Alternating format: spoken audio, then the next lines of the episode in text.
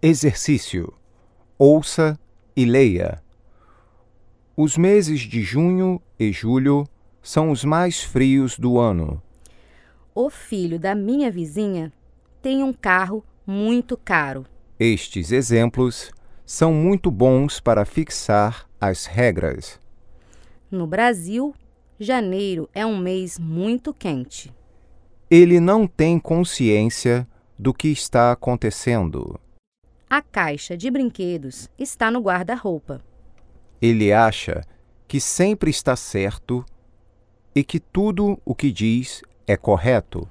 Esta árvore tem galhos longos e folhas grandes. Este hotel é muito luxuoso.